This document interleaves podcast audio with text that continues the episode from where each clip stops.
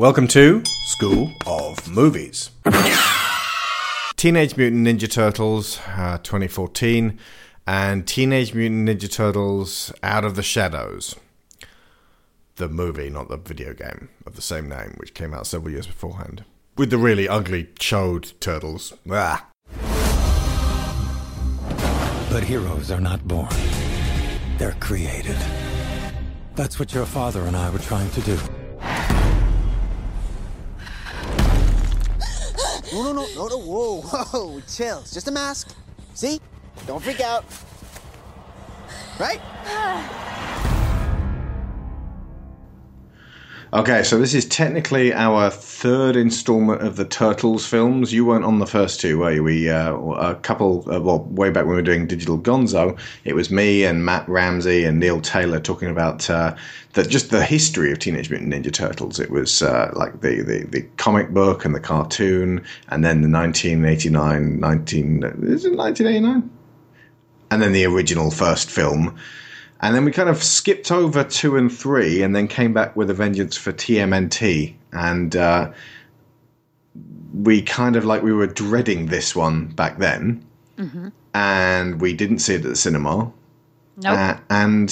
Now that we've seen it, I kind of want to go back and see two and three and review them properly with you, maybe. But then again, I mean, what's the point of doing two? Because We Hate Movies did it so well. So maybe all that's left is to look at three and go, this is the nadir of the Teenage Mutant Ninja Turtles. Hmm. Because it is. Three is worse than this one. And I, I, I think two is worse than this one.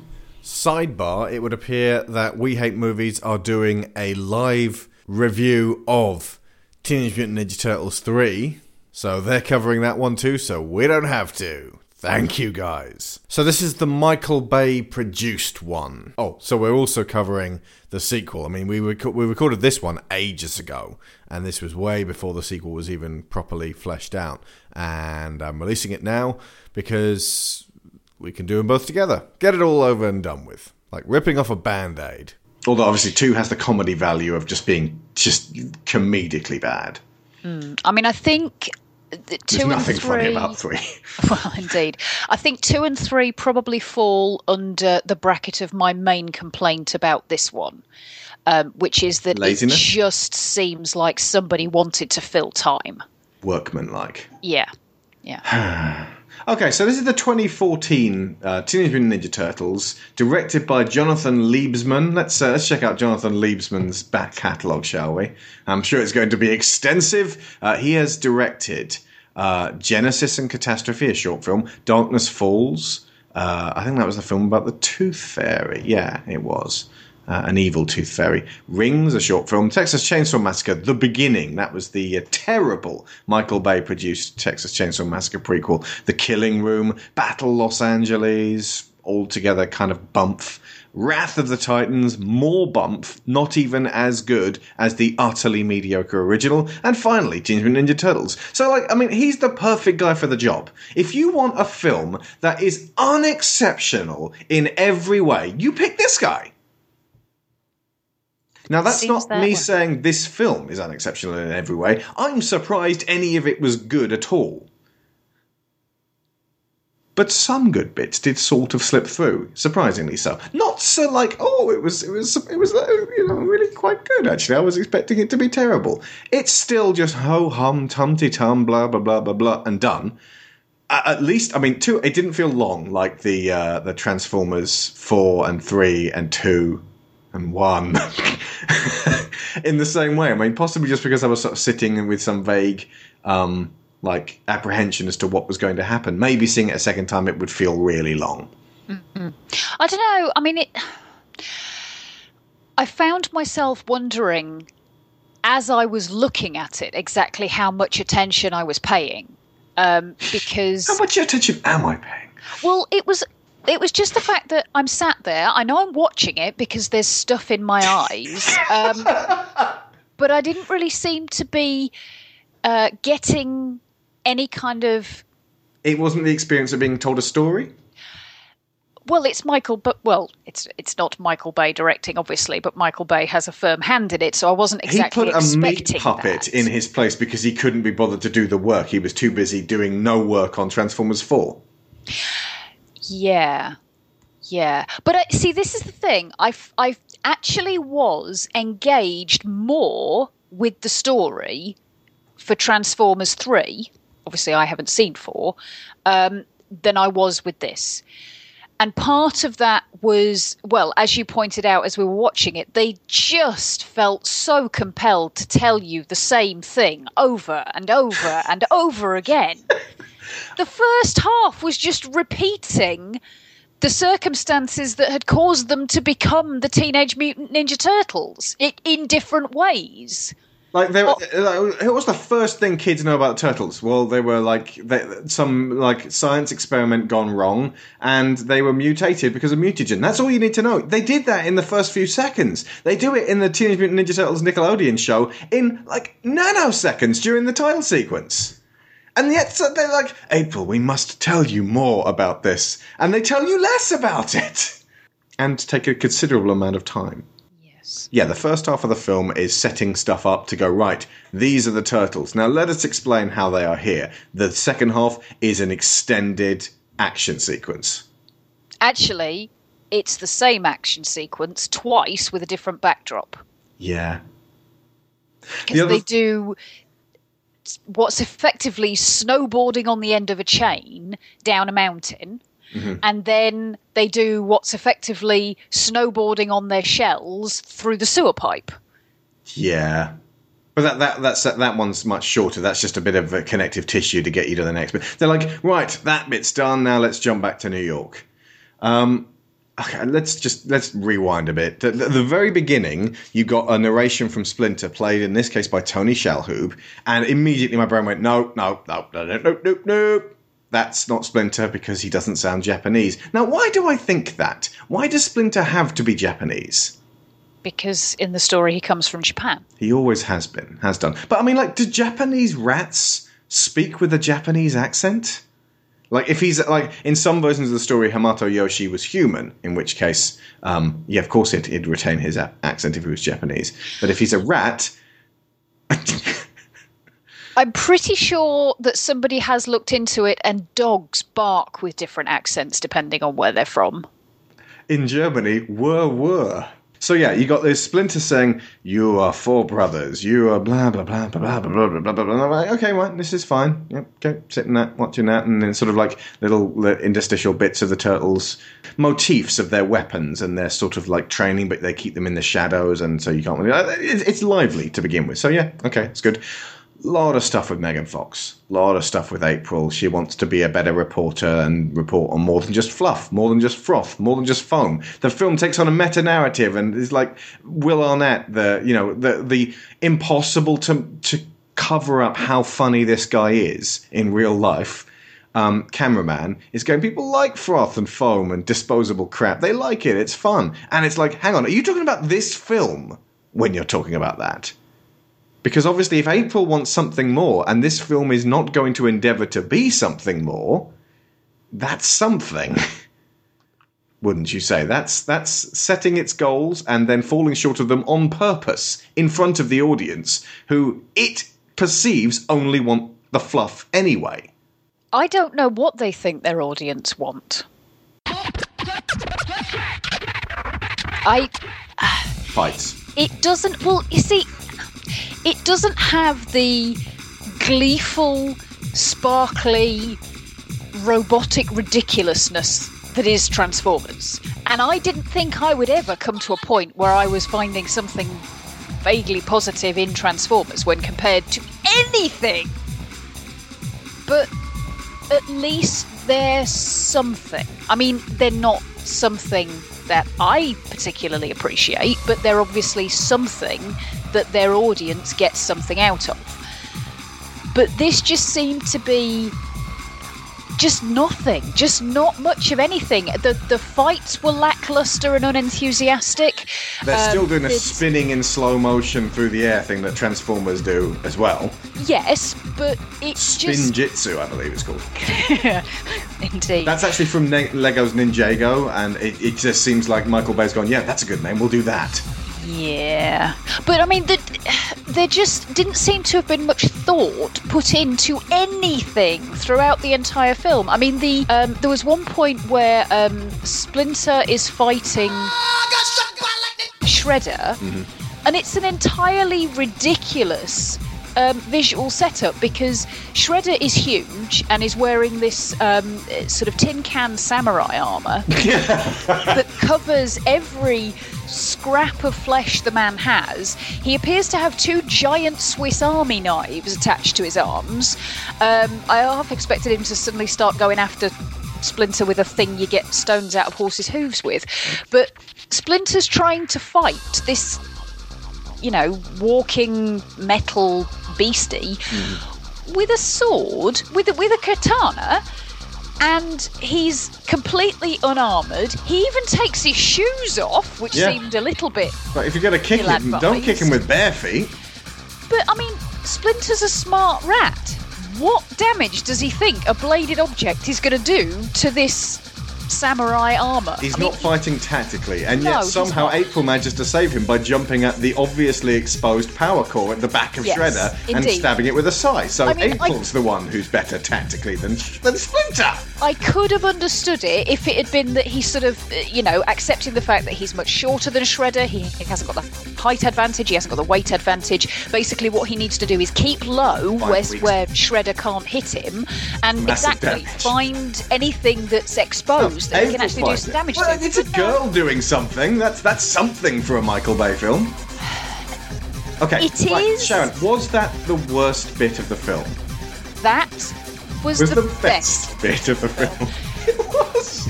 There does actually, yes, you you are onto something there. He does seem to be. Um, responding to when we did the, the Transformers reviews, one of the things that me and Neil both said was that um, frankly Michaela should have been the hero of the Transformers movies. She did more, she was more interesting, she was more involved as a character, and we would frankly have preferred to see much more of her and much less of Shia LaBeouf. Mm-hmm. That seems to have been taken to heart yeah. in the Turtles, because in Will that she is now the core of everything. Absolutely everything that happens in this film revolves around April. You were my previous Turtles when I was a kid. I'm going to watch some videos to remind myself and anybody watching of this fact. I can tell you every single one of my hamsters' names from that age. Like, she has to look it on video to confirm it to herself. And that just doesn't seem to fit for me with the with the Turtles mythos. And and it oh, seems... Oh, like, seriously, that it not quite fitting with the Turtles mythos is one of the least of its crimes. Well, yes, that's true. And, you know, I never thought that I would be the one complaining about this. But he's put this woman at the centre of the story and everything revolves around her. But it just doesn't seem in any way... I don't know. genuine or or for any kind of positive reason, because it's offset by the fact that she uh, um is constantly announcing that she wants to do all this uh, serious journalism um and uh, trying to to sort of put across that she's this smart, sharp, intelligent, investigative person, but then she just bounces around being an object anyway. One of the first things that introduces her to the Turtles is, guess what? She gets held hostage and stuck with everybody else in the subway. There's a point near the end of the film where she's leaning out of a truck window trying to save the life of, I think, is, is it Raph or Leonardo? One of them. Who is attached to the end of a wire, and they devote an entire half minute to Will Arnett staring at her arse. Even Lyra noticed. Yeah, Lyra went, oh, for God's sake. Oh, for God's sake. She did. That's the core audience, guys. He's looking at her bottom. Yes, yes, dear, he is.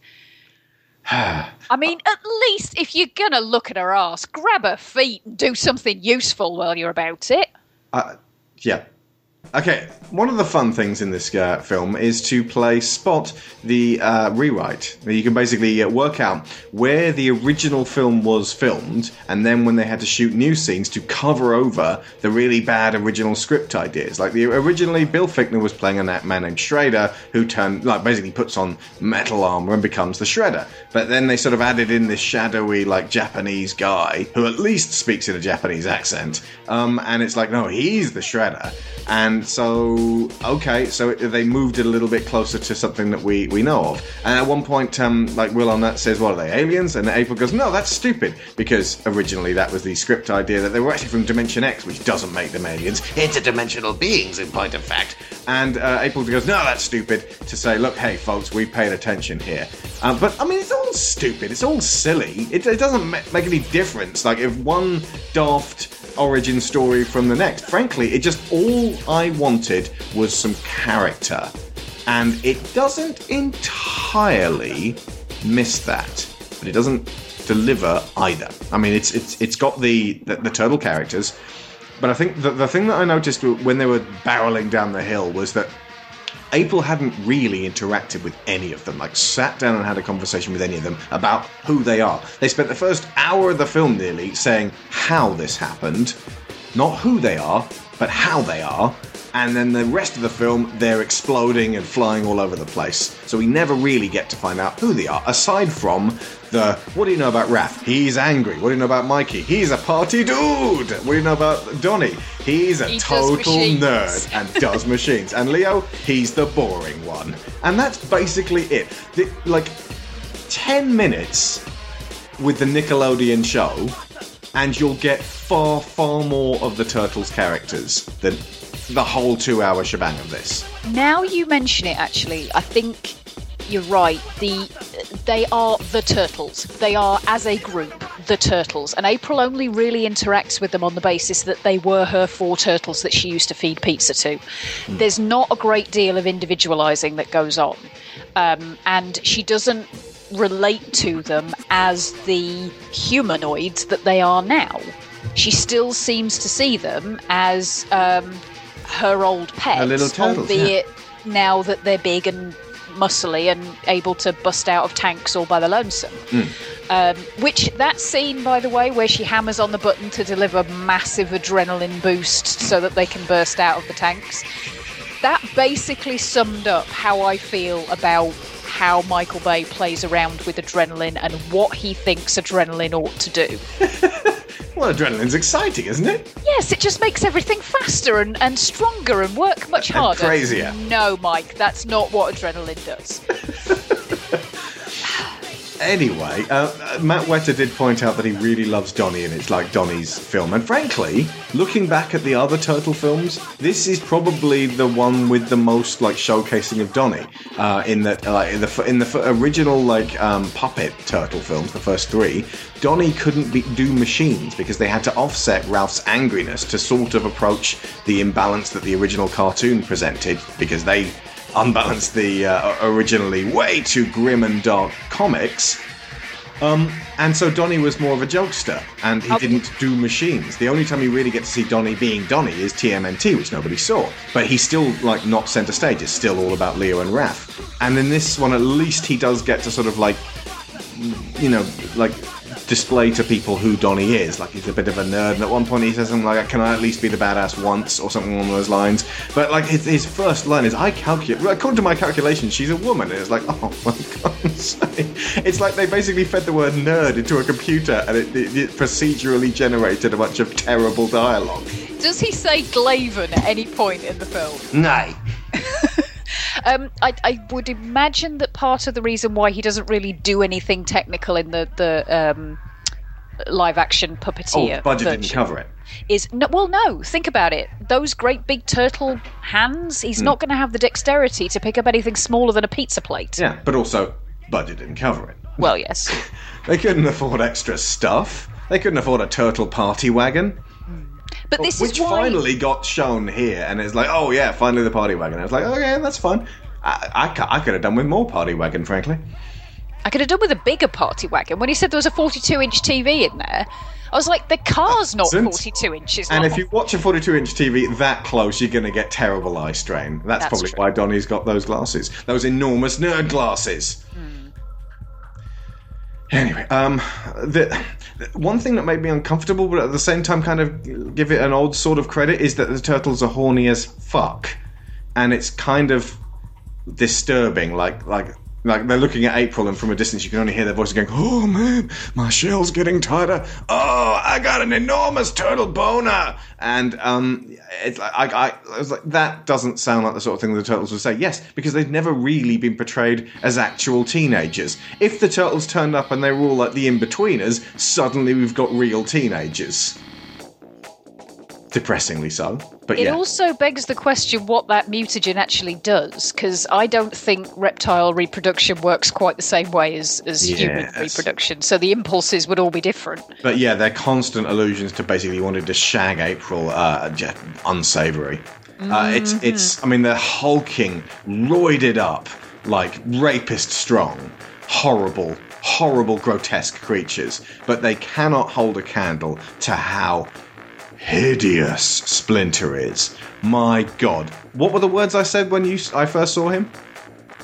I can't remember, but they weren't pleasant. It was kill it with fire. Oh, yes.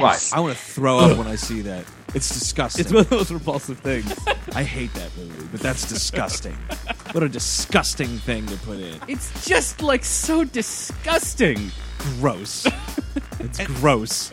There are ways of making Splinter seem genuinely appealing, and pretty much across the board, in every iteration of the Turtles, the original comics, in the original cartoon, in the nineteen the, the original trilogy of live-action movies, in T M N T, especially with Marco's voicing and that one those wonderful graphics, uh, in uh, the uh, new Nickelodeon show, and in the even in the um, the, the two thousands show, the two thousand three uh, one. Splinter has been basically an attractive rat in terms of I like like like something that you're like, oh, that, that's kind of a cool, awesome animal, and uh, like th- there's a sort of a way of making him a certain amount of furry and a certain amount of noble and a certain amount of like sort of um, holding back a certain wistful sadness, uh, but also trying to be sort of very much, you know, I've got to be the Rock for these guys, not the Rock, that would have been cooler. Um, But this thing, this is like an enormous rat. Like a disgusting, like, rat monkey thing out of Brain Dead Rat. Like a... Like a yes, hideous, that's what he reminded me of. Hideous plague rat thing. It's It was horrible.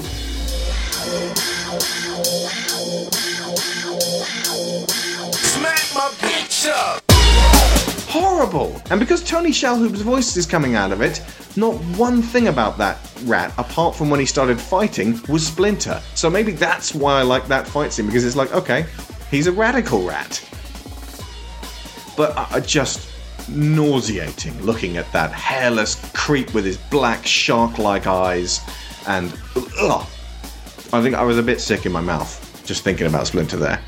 Um, so... Yeah, the epic fail on that one. In realization of Splinter. I mean, c- by comparison, Mikey is is a, a triumph. Um, you know, because he's he's fun and he kind of makes me laugh. He's not endearing like uh, they, like the Nickelodeon Mikey, um, or, or the one in T M N T, uh, but uh, or, or the the one in the original trilogy. Um, but I kind of liked Mikey. I kind of liked Raph. Donnie was kind of annoying, and Leo was barely there. So. Yeah, kind of as usual. Um, but one thing I noticed about his weird, like, lip-moving mouth, it, he reminded me of the annoying orange. His lips moving in his face, that was like, hey, Apple, hey, Apple. So, yeah, that's that's them. What else is there to say? They flip all over the place, and some explosions happen. Anything else? I mean, the Foot Clan are, are Rainbow Six now. Yeah, that was... Oh, that weirded me out. When they're down in the subway, and I suddenly realised that... Um, what's her name? The leader of the Foot Clan? Karai. Uh, uh, Karai. Last in the live-action ones. right. made a big deal of. Basically, she was just, like, she was blown away, like, oh my god, we're the turtles, we have no way of dealing with these things. And then she's in a car chase, and then her car gets destroyed. So that's as it, that's as important as Karai was. Also, she didn't sound like that because her accent was completely American. Okay. But, um, but basically, Karai looked to T M N T for how to portray that, uh, played by Zhang Ji. But she... was it? Yeah. Oh my god, I didn't even realise. An enemy from your past is returning. Okay, totally missed that one. Um, but yeah, I, I suddenly realised that she stood there holding down all these hostages with a pistol, just a regular, straightforward handgun. I mean, and they're scared hostages. They are very scared hostages. And then I realised that the rest of the Foot Clan have all got assault rifles. Mm. There was that one doesn't point really when... seem to fit. Why do they need to be ninjas if you're going to send them in with assault rifles anyway? It's their Rainbow Six. Also, I, I'm not making any... I, like, they are so much less interesting than the Foot Clan. Because they're not the Foot Clan. They're just a bunch of guys. Now, a SWAT team. And at one point, like, when the turtles like, go in and they kick the shit out of them, um, like, one of them gets tossed into a moving, speeding train. He's dead. He is a dead man. That might be the first on-screen, straight-out death of at least a, a henchman that the turtles have caused. I mean, you know, there, there wasn't that one time when they uh, chucked, when Splinter chucked Shredder into the garbage compactor and Casey Jones went, oh, he's probably still alive in there. Crush, now he's dead. But yeah, no, yeah, the turtles started their uh, their twenty fourteen debut by murdering a man. The rest of them get tied up, but that guy's dead. Uh, there was also, at one point, uh, uh, Shredder says a line, which was actually said originally by the Uncle Phil Shredder in the original cartoon, "Tonight I dine on turtle soup." And it made me think, wouldn't it just have been great if this Shredder had been super camp? Wouldn't that have been something, rather than just the growly, Megatron-y, nothing bad guy that he and every other bad guy in films that don't try are? You might be able to answer a question for me, actually, because my brain may have just not picked up on it. In their splicing in of the new Shredder... Mm-hmm. You mean the old Shredder? The old Shredder, sorry. Rather than Schrader. Did they completely forget to tell us anything that might suggest why this person was pulling the strings from behind the scenes of um, Bill Fichtner's I'll tell you why. Plan? Because he's Shredder. That's all you need to... But they, I'm not wrong, am I? They no. don't explain what he has to do with the masterminding. The master the plan is that plan out of Amazing Spider-Man in that really dismal film that nobody liked. But I kept thinking of this Shredder yeah. as like the fake Ra's al Ghul, just yeah. this big mysterious person Should who in actual fact eye. has absolutely nothing to do with what's going on. Dude, Ken Watanabe would have been a great Shredder. Ooh, he would. Yeah. But I mean, we're never going to like, like, in, in, like give up at this point. If Paramount have this little faith in the Turtles as a franchise and have this little interest in churning out a good film, this is the best we're going to get.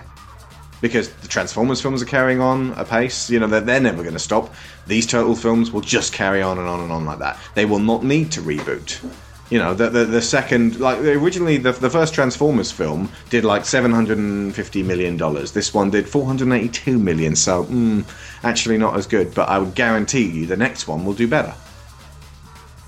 It it was nominated for five Golden Raspberry Awards at the thirty-fifth edition, so Arnold W. Raspberry didn't like this one, or he did like it, including Worst Picture and Worst Prequel, Remake, Rip-Off, or Sequel. A sequel is scheduled for release on June third, twenty sixteen. Why bother? I mean, you know, it'll it'll just make its money and make more money. That's basically it. It's workmanlike. It'll, it'll just be there.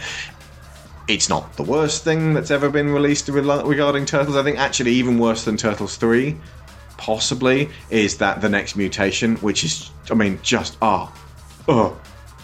Even that had a more attractive Splinter than this, though. That, like, really cheap Power Rangers Splinter, just mooping around in the park. So, yeah, I mean, yeah, the, the the end of it is that Schrader wants to perform a biological attack on New York City with that, that exact same tower from Amazing Spider-Man, and uh, the turtles foil it, and the Shredder falls off a building. And the tower falls down just like an Amazing Spider-Man. And then the turtles are sort of like on the tower as it falls, and Raph does this really impassioned kind of, you know, I love you guys speech, which somehow at the end of that film of me going, ugh, made me go, oh, how did they do that? Because it's nice. It's it's a weird, nice little note for it to end on. And then when they say goodbye to April after blowing up a car, it's kind of like, I didn't leave the film going, oh, fuck you guys, you ruined Turtles again! In all seriousness, I just thought, you know what? This is not like um, The Last Airbender, where if it, it screwed up its one chance to uh, be brought to the public eye. The Turtles are in the public eye and will always be in the public eye. They'll go away, they'll come back. Um, and kids today, right now, this second, are being served very well for Turtles with the Nickelodeon show, which, while it does fall considerably short of Avatar levels of greatness, is a consistently good, fun show to watch. And it does the Turtles proud, and it gives us a variation on the original classic uh, series with lots of the other things that have come since then spliced in there. It's a great show, so it's not like, we don't get good Turtles! We do get good Turtles, just not in the cinema. You know, the cinema will just be these plodding, workman-like, crappy retreads of the same formula, and the T V show hopefully will get better. Maybe it, well, I mean, maybe they'll go to the future. On a long enough timeline, the Turtles becomes rubbish and they have to reboot it again. That's basically the the thing. On a long enough timeline, does everything become rubbish? I mean, you know, Bond, you know, has his down spots and then he comes back up again. I suppose, yeah, on a long enough timeline, each individual Bond becomes rubbish. No Bond has ever left the series on a high note. They always leave on possibly their lowest note and then get replaced. Seriously, Diamonds Are Forever, ugh, that stunk! Here's Roger Moore. And then Roger Moore, uh, View to a Kill. Oh, God! Here's Timothy Dalton. Timothy Dalton didn't get a chance to become crap. And then Pierce Brosnan comes in. And then Die Another Day. Oh! And then Daniel Craig turns up. So I'm not looking forward to Daniel Craig's last film as Bond. And I said that way before I saw Spectre, and my suspicions were sadly correct. For me. And some people liked it. But I... Ugh. Don't care about Spectre.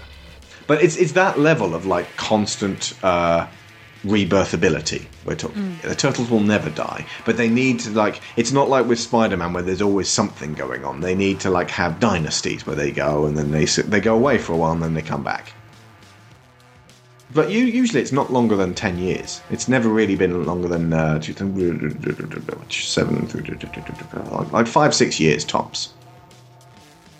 How much appeal do you think they have for uh, successive generations? Do you think they change it enough to, to fit with each generation oh, that they introduce it Ninja to? Ninja Turtles merch is doing gangbusters right now. Kids love Turtles. So yes, then. So yes, yeah. I got that. But clearly not enough, because only four hundred eighty-two point one million dollars worth of people went to see that.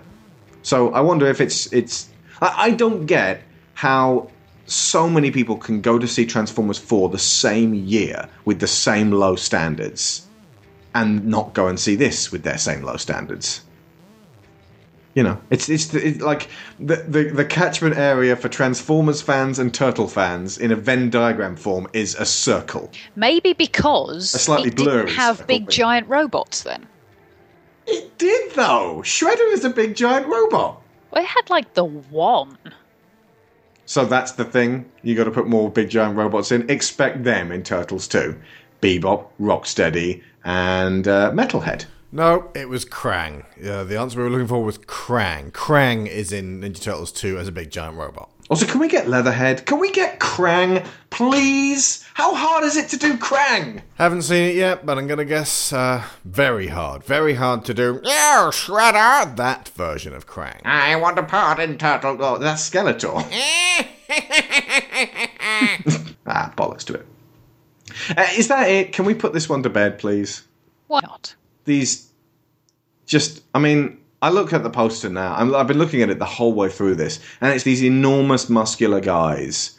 And I'm thinking the reason, one of the main reasons that Marvel is so huge right now is sex appeal. And I know it sounds silly, but Robert Downey Junior turns heads, as does Chris Pratt, as does Chris Evans, as does Chris Hemsworth. You know, just like, give us sexy turtles for, for the next one.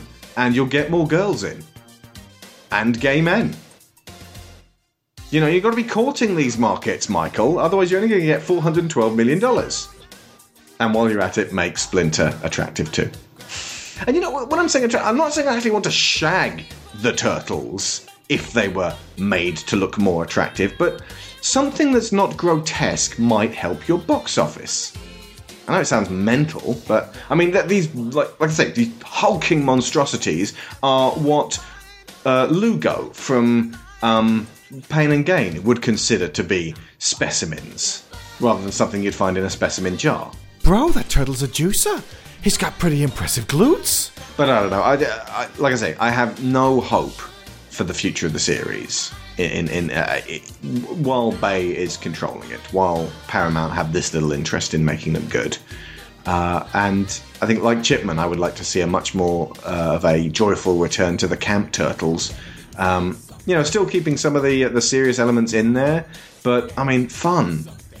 Please offer us fun, and fun with the turtles, you know, because it's nice and fun and cheap to actually show us the humans. And, you know, you, it's that thing with Transformers, they can only show them on screen for like thirty minutes of the whole film because it's expensive otherwise. But you know what? You made them C G, so suck it up.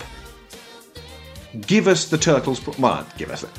You, it would behoove you when making a film called Teenage Mutant Ninja Turtles to give us the Teenage Mutant Ninja Turtles doing something well, yes. other than ninjutsu.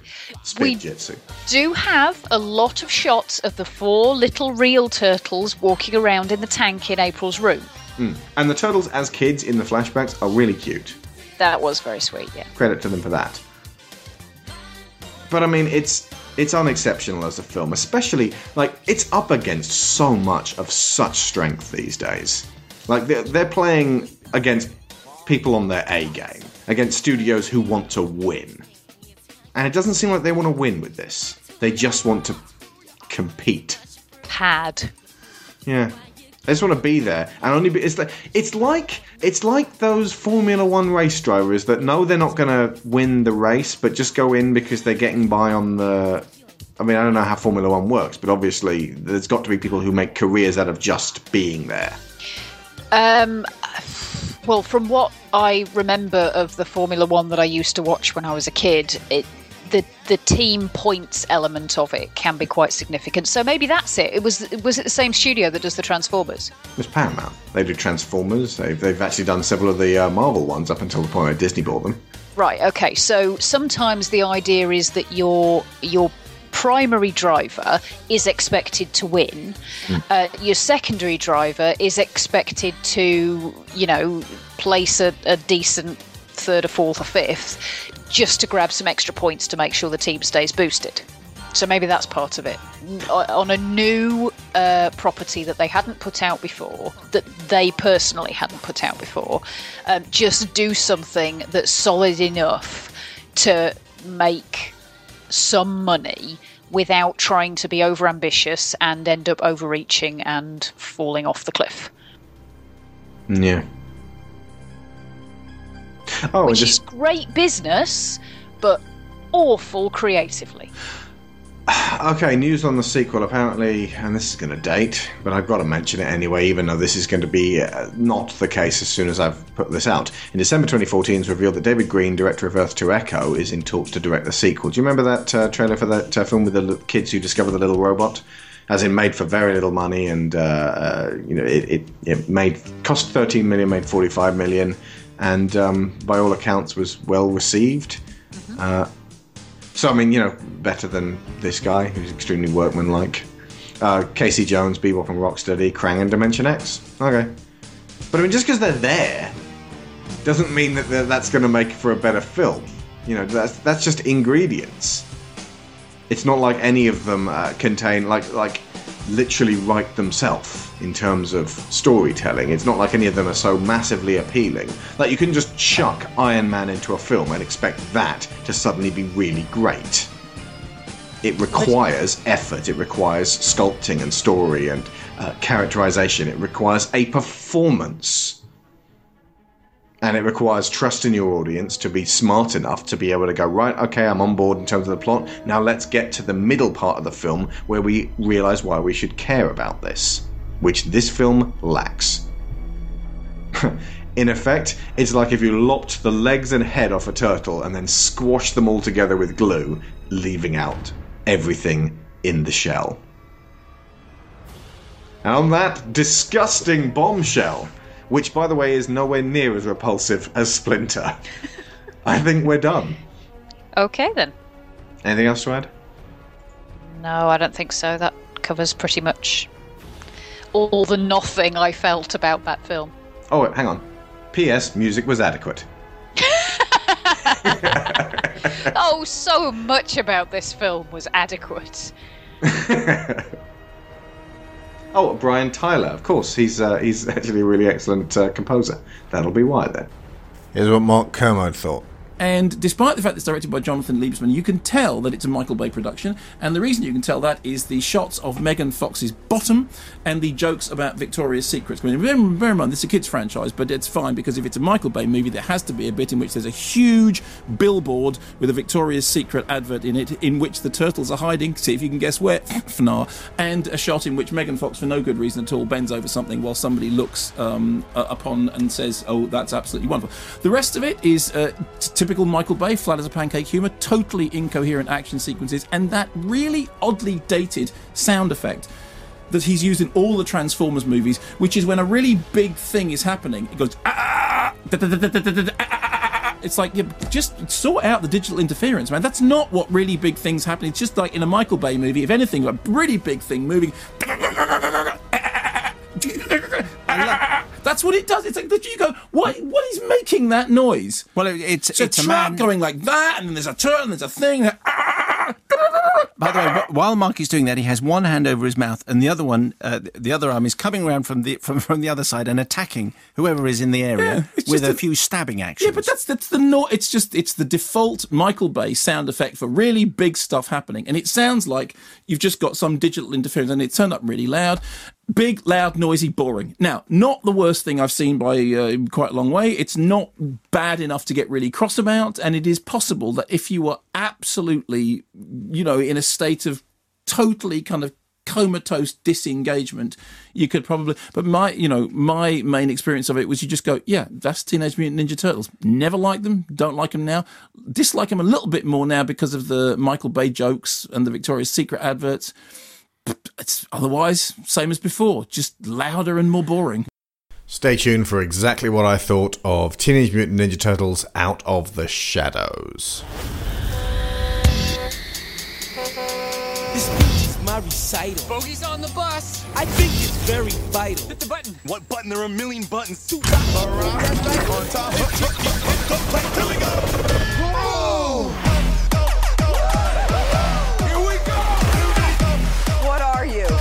Superheroes? Just four brothers who hate bullies and love this city. Whoa, whoa, this never works out well for you.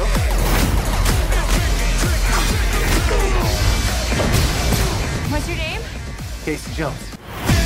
I'm looking for Aaron Moore's. But we could work with that. Me too. This is gonna be good! Dude! Bringing back the mohawk. Good for you. Oh, ho, ho. Y'all got jokes, huh?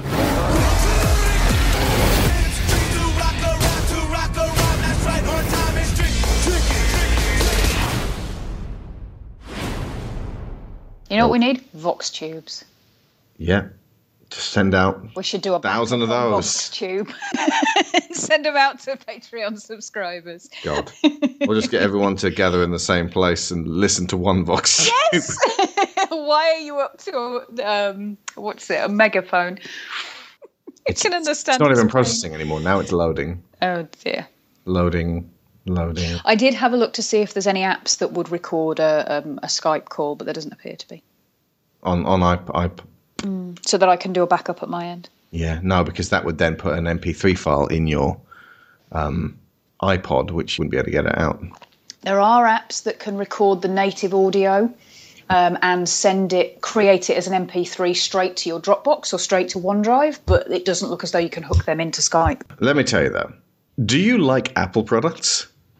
Because it's very important that you buy Apple products. The makers of Ninja Turtles Out of the Shadows would like you to buy Apple products. You see, they received a large pay packet from Apple, and uh, there's a bit with an iPad or an iPhone, a bit where uh, April says any device you got, you know, iPad, iPhone, um, and then later on Baxter Stockman compares himself to Galileo and uh, Newton, Steve Jobs. It's the triple whammy of Apple, the, the Apple mm. whammy, if you will. Uh, and uh, yeah, product product placement. I saw H and M product placement in there. It's a Michael Bay film. First thing you see in the film is uh, this is Paramount. You know the Paramount logo with the stars that go over the water? Mm. They were ninja stars this time. Oh. I don't remember if it was in that uh, in that first film, but nice touch. Loads mm. of shurikens going around the Paramount logo. Then there was a thing for like China films, and it was a, I've never seen this logo before. Um, and it's, it's like, you know, the, the, the biggest film production company in China. And then there was Alibaba Films, the biggest film production in Arabia? Question mark. Hang on a minute. The biggest film production in, uh, producer in China. Yep. Which means they've put money into this. Yep. And then a rape right. as well. Remember when we discussed that the Transformers movies were one of the top performing films in China? Yeah. And we speculated that the reason for that was because China only selects a handful of yep. Western films. Yep. Um, and if you're on that list, yep. then you're pretty much guaranteed to do major bank in China. Yep. If you're actually made say? from the uh, the production studio or the the uh, the distribution studio from China that actually put up some cash for this, yeah, you're pretty much guaranteed to be on that list. Yeah, so this is going to be one of the four films released in China this year that does gangbusters because they've got nothing else to watch from America. Now, I don't want to say that Michael Bay is cynical. Mm-hmm. But there's also the Alibaba films, which I'm going to go ahead and guess is something to do with the Middle East. Either way, you got that logo. The, the audience... Please tell me it's a Western company based in the Middle East, not a Middle Eastern company that's calling itself that. There was also the Platinum Dunes logo, which is, of course, Michael Bay's uh, you know, production company. And... Um, the audience shifted uncomfortably in their seats when it cut to the credits, and it was uh, like uh, the, it was New York, and it went, a Platinum Dunes film in association with Alibaba. It's like, you just told us this. You've just given us the logos. Now you're telling us in text. Just like that, you must tell it. Like it, I have never seen a film market itself quite so squarely as a product, aside from possibly the Transformers films, where it comes up with a Hasbro film. You might, you like toys? Give me some money.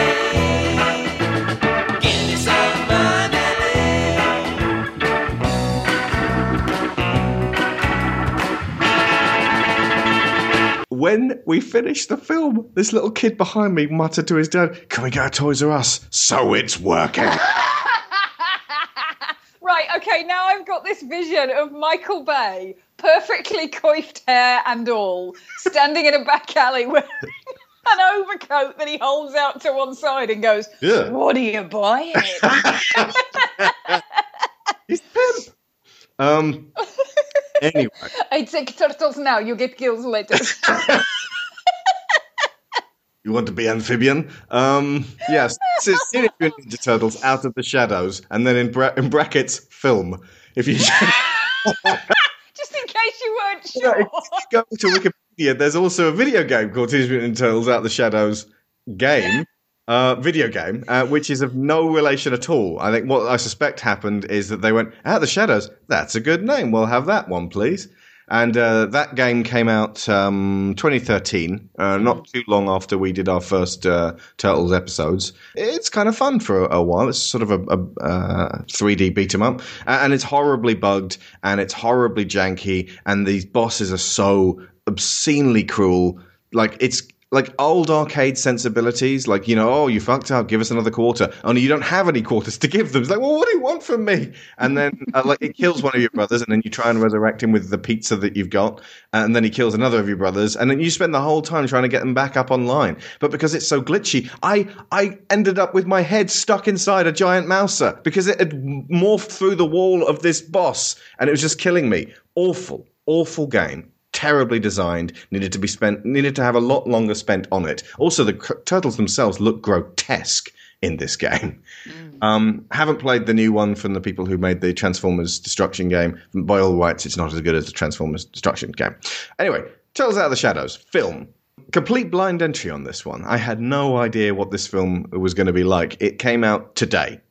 It literally came out today, and as of yesterday, there were no reviews in yet. So basically, the press got to see it at the same time I did. I got to see it the first showing today, so I literally saw the first showing in England that I could that wasn't some sort of preview screening or press screening before. Like, no, because I didn't do press screenings. There wasn't some sort of, like, um, premiere. Did, did they, I was going to say, did they have a premiere? Was uh, there a red carpet event? Yeah, so I literally... Like, I had no idea what this would be going in, aside from understanding of the pedigree. Which does not bode well, frankly. Now, as I said uh, just now on the uh, previous podcast that we recorded, what, a year or so ago? Uh, the previous part of the podcast, uh, it's a new director, David Green, rather than Jonathan Liebesman. Uh, Jonathan Liebesman, if you remember, was very workman-like. Dave Green, Dave Green, sorry, uh, who directed a little tiny film called Earth to Echo in twenty fourteen, where a bunch of uh, little uh, teenage kids find a little robot and help him get back to his home planet. It's a better film than this, um, and I recommend you guys see it. It cost about seventy-two dollars to make, and it made seventy-one dollars, so just about broke even.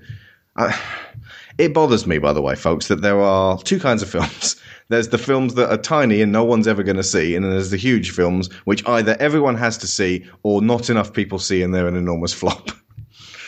And then they cancel them and reboot them. Um, anyway, yeah, that's a there's there's other kinds of films, but it, sometimes it feels like that's the landscape. And, you know, there's, there's plenty of really good dramas that we've... We saw Don John recently. That's really good. Folks, mm-hmm. You want to see Don John? Go see Don John. It's it's uh, it's available on uh, D V D right now. Do we have to talk about Teenage Mutant Ninja Turtles Out of the Shadows? You do seem to be going out of your way to avoid it. Okay, so new director, way better than Jonathan Liebesman. Uh, less workman-like. Clearly has a sense of humor about this. Um, yeah, it's got an eye uh, eye for a bit more, um, you know, movement and fun and uh, it, color. I'll start by saying straight away, because this is what all the reviews are going to say. This is a cartoon. It's not just a cartoon. This is Teenage Mutant Ninja Turtles nineteen eighty-seven. This is Teenage Mutant Ninja Turtles. It's that. Oh, wow. Yeah. Um, I didn't, you know, I I, start, I I first started thinking that when I saw the, the, the trailer with Tricky on it. Um, and I was like, oh, this is very colourful. They got Bebop and Rocksteady. They got, looks, looks like Krang.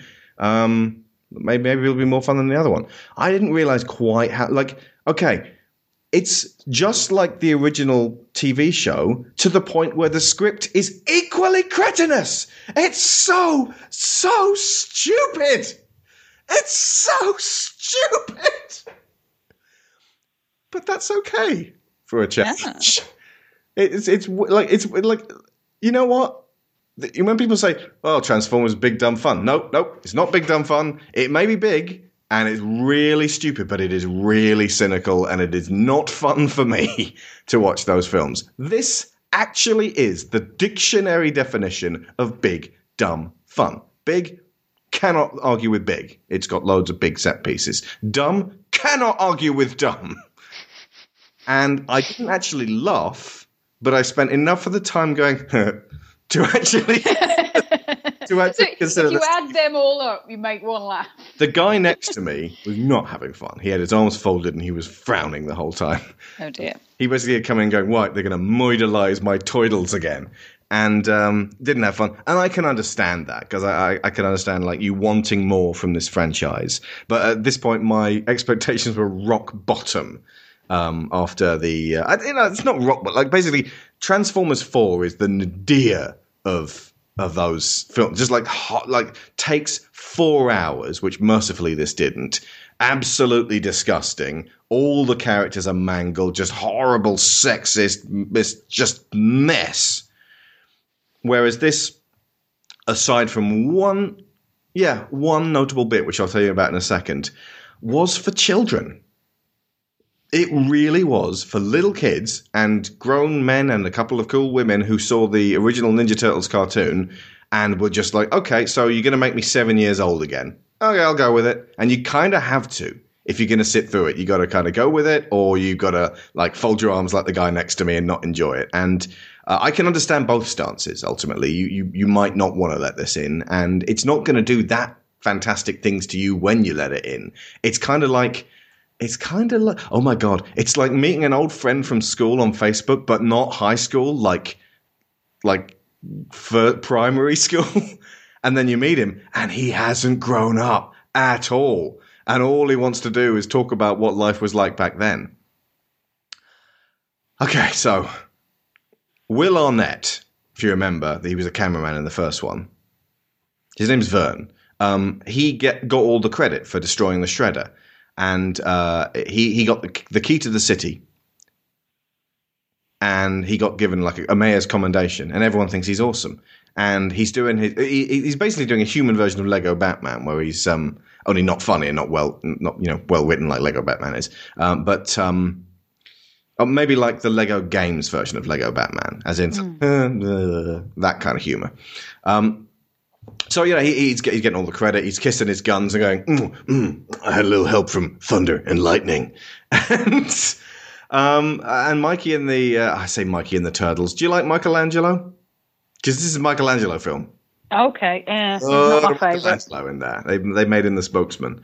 Okay. When they, when they introduce the turtles, they're sort of they're jumping off a building and they're spin spin jitsuing around the place, and then eventually it sort of it says, "Let me tell you who these turtles are." There's Leo, the leader. Well, that's that's him. He's, that's his definition. Raph, the muscle. Donnie, the brains, which implies the rest of them are stupid. Yeah, pretty much. And Michelangelo, pizza lover. And he is at the time eating pizza whilst falling. And I, I, there's a bit where he snatches the pizza from some old guy holding the pizza, like an old delivery guy. And he goes, "Thanks, Kevin. See you next week." I'm fairly certain that was Kevin Eastman, creator of the uh, Ninja Turtles with Peter Laird. Um, so, yeah, they're, they're watching Will Arnett take all the credit for their uh, their heroism at a basketball game, which Mikey ruins by dropping some pizza on the uh, ground and a guy trips over it. And it's for kids. That's when I realized this, this is for little children, and that's fine. That's actually that's actually fine. This is the opposite to that end of Batman v Superman. Batman v Superman, they took something that is ostensibly for children and they made it for brooding late teens, early twenties, early thirties, like like angry, angry dark men and um, and nobody else.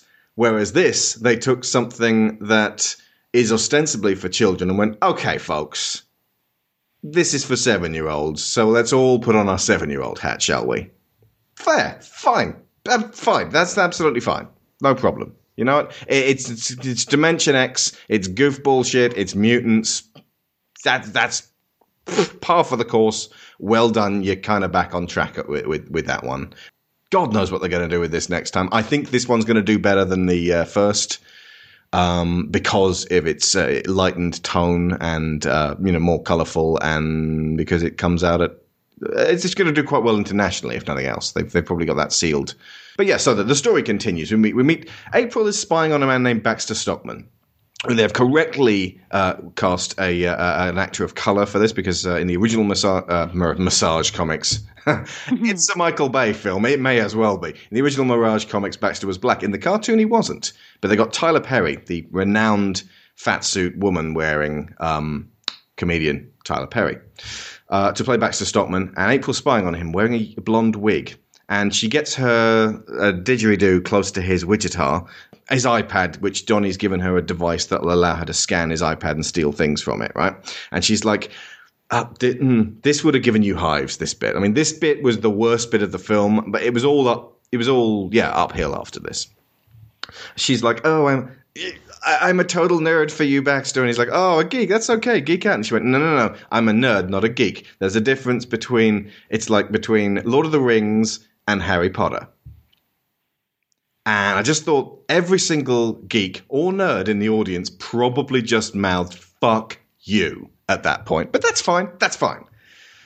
That's not the worst bit. Uh, after she's been gushing over him for a while, um, some guy nicks his iPad or something. I think that's what happens. And then she's like, oh, gotta, gotta tail that. So she turns around and follows the guy through what appears to be Grand Central Station. And, oh, my God, she can't get close to him because she needs to get her widget close to his the the stolen iPhone. How do you tail a guy? Well, you Jason Bourne it. You sort of like, you know, you basically blend in. You don't draw attention to yourself. April O'Neil has the stellar idea of, she sees a bunch of girl, like grown women in schoolgirl outfits posing with guys at the Grand Central Station, which obviously happens all the time. And she goes, aha. And she spots a uh, uh, clothes stand, an unattended clothes stand, obviously, with schoolgirl skirts. So she walks over to it uh, and the music's sort of like...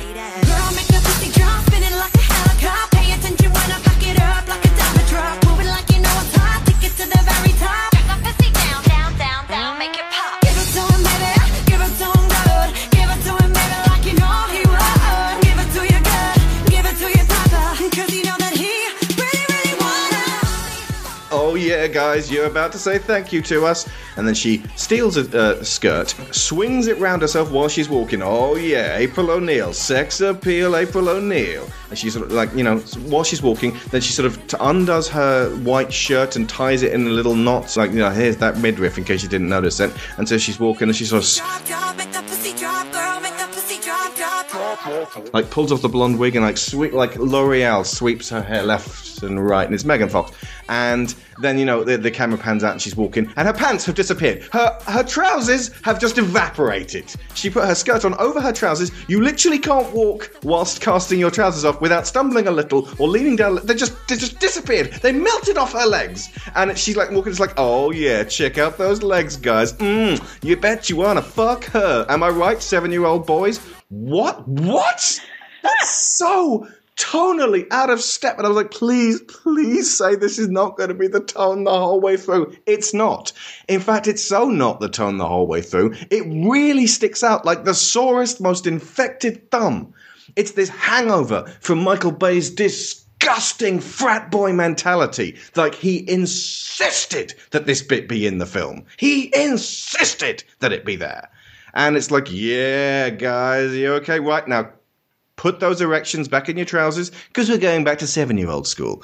And then for the rest of the film, it's just this colourful cartoon. It's like, what the fuck was that about? Except at the very end when it was like, it's doing the sort of like, and these were the characters in it. And it shows you April back in her sort of like swank, like little skimby outfit again. It's like, April O'Neil, you're welcome. Oh, fucking hell. He's like a sex offender. He's like Dirty Stan Blue Movie Man. If you've ever read Viz... that's what Michael Bay is. So yeah, I, I labelled that one on my list of things to talk about. Gross bit with the skirt and April's uses. April's uses in the films are to stand there, to look pretty, deliver exposition, be told exposition, and then move Casey Jones around, because he's in this as well. That's it. That's the only reason that Megan Fox is here. And you're welcome. If she hadn't had that bit at the beginning, she would be apparently totally useless. But at least she gives, you know, fully grown men and some very confused young boys erections. Ay, ay, ay, ay. I'm, I'm fascinated, though, now by this idea that she can take off her trousers while she's walking. It's a superpower. Without bending down to, to even, you know, take her shoes off. Nope. I've I've tried to take trousers off over shoes. It's not easy. It can be done. You usually end up having to sit down yeah. to do it. Even if um, they are... like tear away Velcro trousers. Which I could believe, frankly. Did you check the surrounding environment to see if uh, Patrick Stewart was standing anywhere? Uh, her clothes fall off instantly. Yeah. I think he was there. What about this? I'm a sort of James Bond figure, and I have to go to Iraq to rescue these hostages. And I get there, and they're all women, and they're naked because their clothes have rotted off. And I rescue them anyway, and I get them into the helicopter. all, uh... Clothes fall off. Yeah, mm. they uh, they fall off onto the ground, and she's scrabbling to get them back on again. But before she can get her knickers on, I just... uh, you know what? That's the only explanation for why April does this thing. And like, so I'm watching April O'Neil, and then she she sees me, and she she decides she's gone to get into a uh, schoolgirl skirt. So, oh, by the way, I had just just just to tell you, like, the the whole her being a superhero, a school superhero skirt. A schoolgirl outfit is so that she can like collar this guy, and uh, just as he he passes by these other girls dressed in schoolgirl suits and go, we've got us a cowboy here, put a cap on his head, and like she can stand next to him and get the information off of that stolen iPod, and then she buggers back off again. That's all of her uses. That that was April for the film. Okay, there you go. That was April.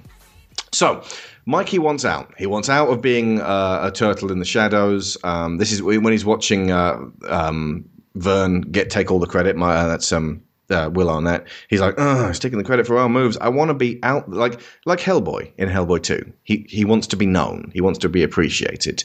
And uh, a couple of the other turtles, um, notably Donnie, share, and a little bit of Raph share his uh, feelings, but it's really it's Mikey who wants to be among the people. So just like in Hellboy one, because Jonathan Green, because uh, David Green has been watching, you know, good films, and he's mm. been copying Hellboy, Hellboy two, and Avengers uh, for this one. So, you know, if you're going to copy, copy from the best, that's fine. Again, I have no problem with co-opting bits of other popular films, and indeed less popular than they should be films, into your movie, because at least if you're, you're copying, you're copying from the best. Um, Transformers four, I don't even know what it's doing. It's cut, cutting and pasting the disgusting bits from the first movie and just extending that over and over again. Uh, so yeah, that's that's the theme of the movie. Mikey wants to be out of the shadows. Um, then the Shredder, who now has a face and a voice and a name, and like he he's being moved from one prison to the next. And one of the drivers of the the police van is Casey Jones. So I was expecting at this point for like a, a Dark Knight style bit where they spring the guy from the police van, like a really great Heat style sequence. What am I talking about? It's a Turtles film. That's not going to happen. As it happens, it was actually pretty good. There was it's it's a highway chase. Uh, they get the turtle wagon out, which, as you remember, I said I wanted to see more of. Um, and it starts firing manholes out of its like a slot at the bottom, which the original party wagon did, and um. That's great because it's a toy and they're driving in this toy and they want you to buy this toy. But that's kind of fine because it's a cartoon where they want you to buy the toys, and it's almost it's almost more honest that it behaves like a toy. And like Mikey's like, this is so awesome. And like it's got gadgets all over it. Like Mikey puts his hands into some things and like suddenly these giant mechanical arms come out of either side and they've got these giant nunchucks. And he's like sort of batting these Foot Clan on motorbikes off with these giant nunchucks. And like it's...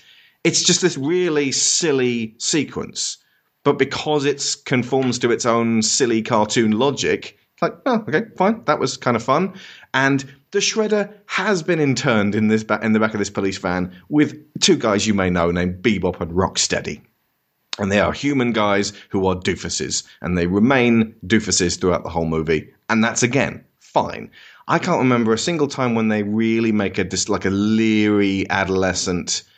Like they never, like they don't interact with women and go ugh, like that to them. That was what I was kind of worried about. Like that these guys would be like the twins from uh, uh, Transformers two, or like mm-hmm. they, they would be horrible racist stereotypes. Um, the the uh, Rocksteady is played by Sheamus, a pre, uh, wrestler, and uh, Bebop is played by Gary Anthony Williams. And Shredder gets, like, just at the point that he's about to be rescued by a helicopter and the turtles have prevented, have, have failed to prevent him being snatched away by the Foot Clan on motorbikes and a helicopter, he gets sucked into another dimension. I'm like, oh, okay, so Dimension X, is this going to be Krang? And then immediately it's like, yes, it's Krang, he's right there. And immediately this Davy Jones-looking big pink Krang is stuck in, in Shredder's face going, oh, Shredder, are you going to have me at the Technodrome into New York City? And I grinned because I was like, yeah, they got Krang right. They yeah. got Krang. So it was that voice. Uh, it's it's it's like it's a different Krang voice, but it's unmistakably Krang, and it's a Krang inspired by the original cartoon, and obviously informed upon by the new Nickelodeon cartoon, and uh, maybe some stuff in between. The Shredder is the Shredder from the um, uh, the new Nickelodeon cartoon, or the the in the middle cartoon, the Teenage Mutant Ninja Turtles, like the humorless Shredder, like you know, and. I kind of, I could see how you could turn that guy into a fantastic straight man with the right actor and the right lines. Basically, with everybody around him behaving like an idiot, he becomes the parent looking after children who are hyperactive. Mm. So rather than making him comical uh, or the butt of all the jokes, you make him the straight man as a sort of... Uh, This, this, that version of Shredder, and like he's still got dig- like he's got to have dignity. That's not what really happens. He's just humorless the whole way through. But I could see how like a really good comic writer could turn him, like you could still have the cartoonishness, but the Shredder is trying to be professional whilst everyone around him is behaving like a cartoon character. That mm. way you're sort of nodding to the parents in the audience who brought their hyperactive children along. Do you ever feel like this sometimes? You're the Shredder. And like it would make you side with Shredder, but that's just me, and that's not what actually happened. So Shredder gets ordered by Krang. He gets given some purple goo, the secret of the ooze. Oh, oh, I've got it. Yep. Meet the Foot Clan that lost everything, and the one Shredder who has to keep it all together. But he's about to find out that battling the turtles is harder. Is harder than it looks. So he gets given this purple goo and told to go and do X, Y, Z with it. I don't know. He's just like, Krang gives it to him and goes, "This will help you." But because it's a cartoon, it doesn't matter. It doesn't have to make that much sense. So he gives him the purple goo. He goes to find Baxter Stockman. And um, Bebop and Rocksteady, oh, God, they're hanging around in a bar, and um, the Rat King turns up. No, not the Turtles Rat King. The guy was the Rat King in um, thirty Rock. Mm-hmm. Yeah.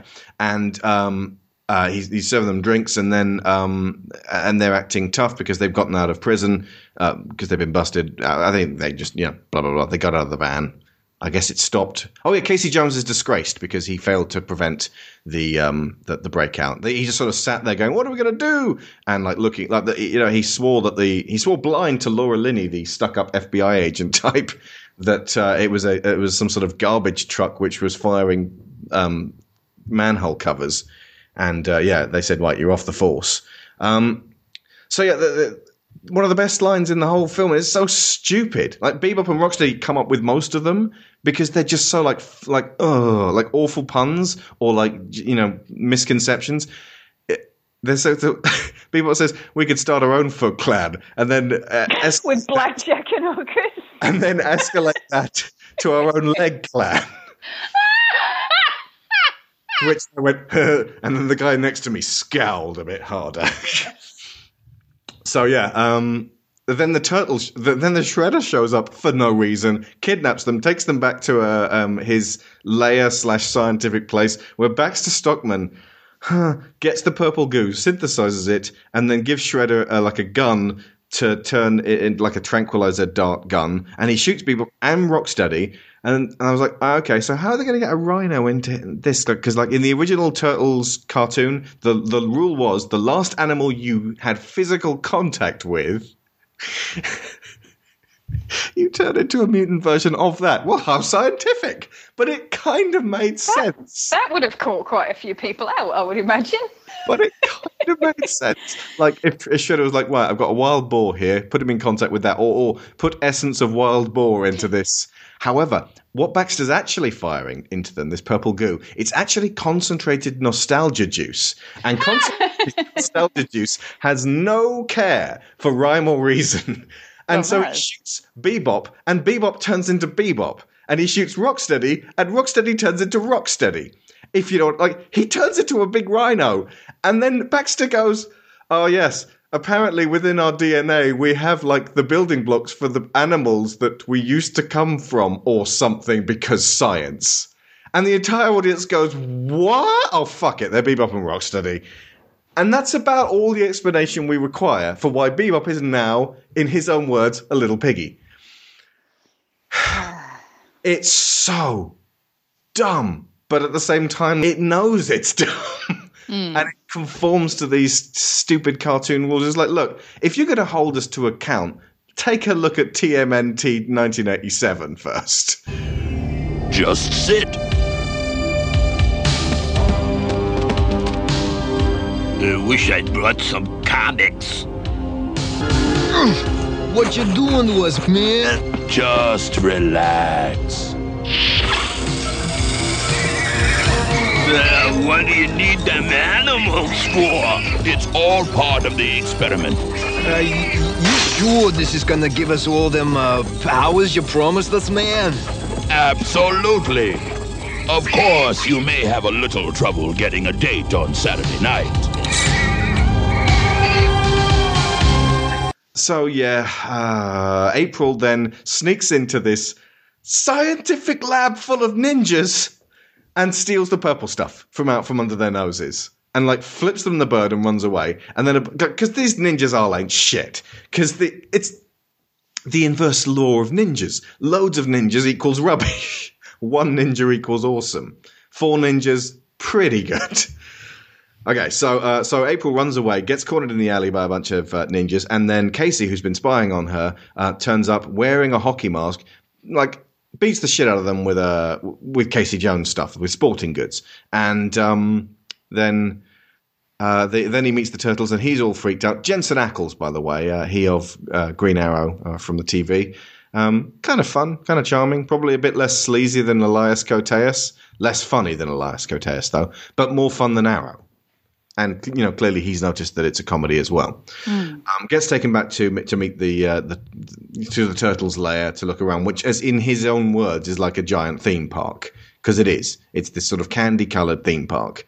And then they he spots this disgusting rat scurrying around in the corner.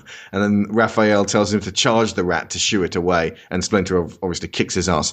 Splinter in this film is Sir not appearing in this film. Oh. He's there, but he's barely there. Right. He's just sort of there to, like, there's at one point where, like, he's trying to achieve inner, pa- inner peace, and he's been listening to this, like, recording, and it says, you will achieve inner peace in ten, nine, eight. And at this point, the turtles are sliding down a sewer pipe, and it's like, oh, they're going to wreck his inner peace. Oh, like, I don't think you can get inner peace on a timer quite that precisely. Well, no. I think if, if Splinter would not be reliant on that kind of self-help bullshit, he can do that on his own, even if he is a disgusting rat. Uh, anyway. Oh, God. Um, so, yeah, Casey is a little bit like Batman, because before he um, goes to, to help out April, he visits the Rat King and starts smashing his bar up. He's like, uh, first off, like, Vanilla Ice is on the uh, juke block, jukebox. It's not Go Ninja, Go Ninja, Go, although it should be. It's mm-hmm. Ice Ice Baby.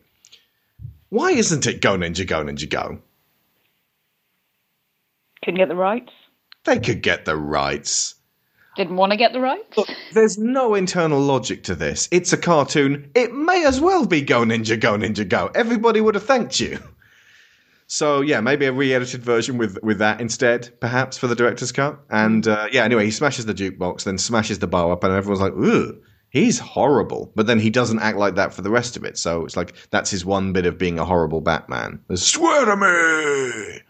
Raph is kind of the Batman in this, but at the same time, he's kind of, he's a little bit more childish and at, at times a little bit scared with it. So they've kind of, they've taken a bit of the cue from Raph in the Nickelodeon shows as well. Like, they still look like these giant, roided up, just monsters. They look awful. They, I mean, like, not like bad effects, but just like, like they're over-designed as well. So they're um, roided up, monstrous, over-designed turtles. They're quite endearing, and they, they never say anything that I'm like, oh, that was terrible, don't do that. Which is what all the Transformers say all the time. So, but, you know, if you're going to stack the four Transformers films and the two Turtle films on top of one another, this probably edges out the first Transformers film, because there's just so much in that first one that I find objectionable still. Yeah. Even though it has its high points. So Donnie gets some of the purple goo that April brought back or something. I think the purple goo gets run around like the treasure of the Sierra Madre. But um, it, it, they end up with the, the purple goo. And Donnie works out that it can be retro-engineered to um, technically make them human. So he pours a little on his uh, three-fingered hand, and it temporarily goes five-fingered for a bit. And there's a little quiet moment where he shows it to Leo and says, you know, we could be normal. And Leo says, no, don't tell the others. And that's that'll be the heart of the film, because basically Mikey overhears and uh, then goes and tells Raph, and Raph is angry, and so the brothers are divided a little. So th- that's what you've got. R- Raph then argues with uh, Leo, uh, and you know Leo says, "Well, I'm the leader. You guys think what I tell you to think," and the entire audience goes, "Ooh."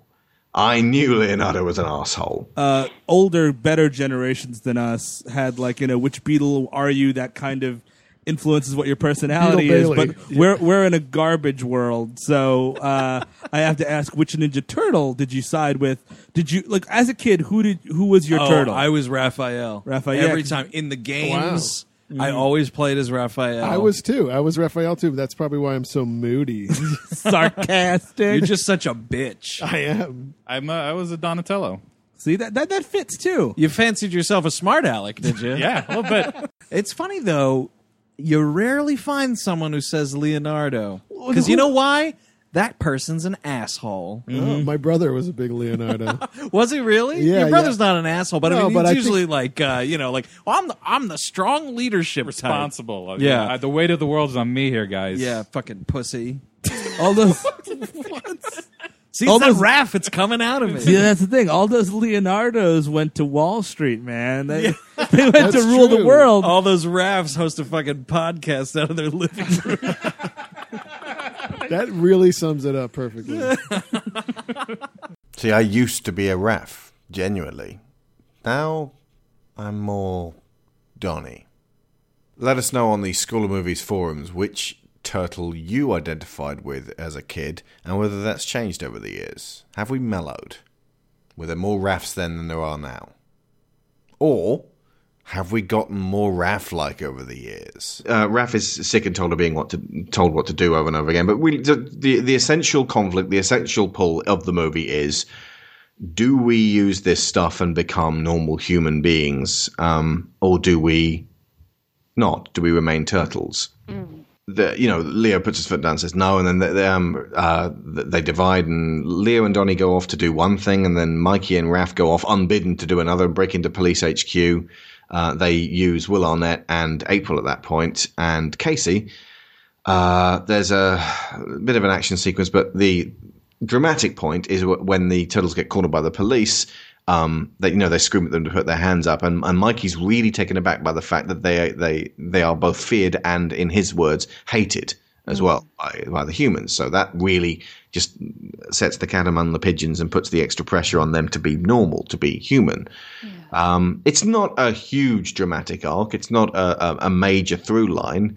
Um, and it's not really sort of explored all that much, but it's the best that this film's got. It's still not as good as that fight on the rooftop in T M N T between Leo and Raph, uh, but it's close, I suppose.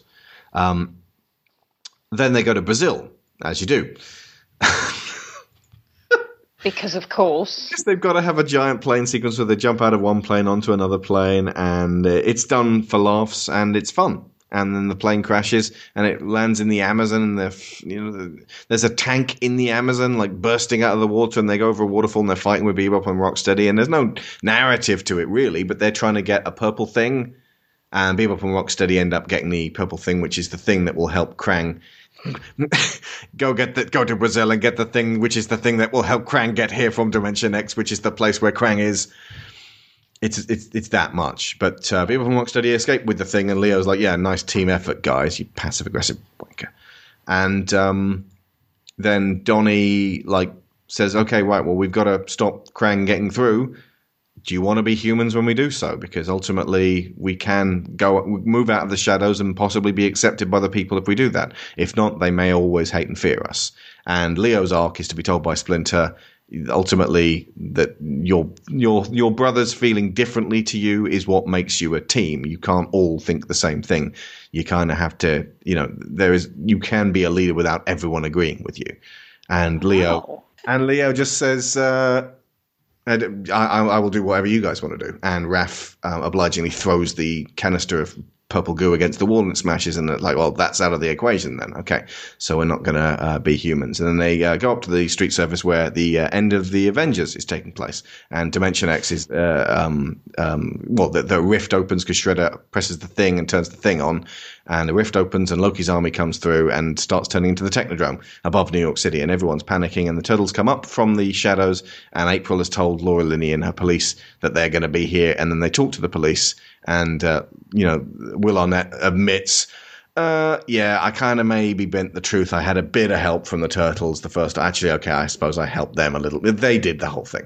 Uh, and they were the ones who stopped the Shredder before. So um, then...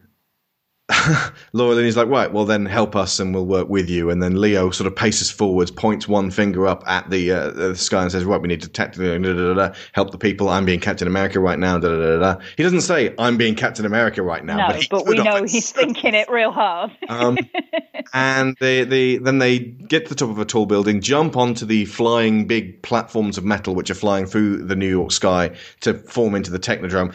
Before they do, Donnie looks at it and says, it's fifty-seven percent complete. Complete. We've got to get there, otherwise it'll be complete in four point three minutes. And it's like, well, that's a very precise calculation there, Donnie. Let's, because you do machines, so I guess that makes sense.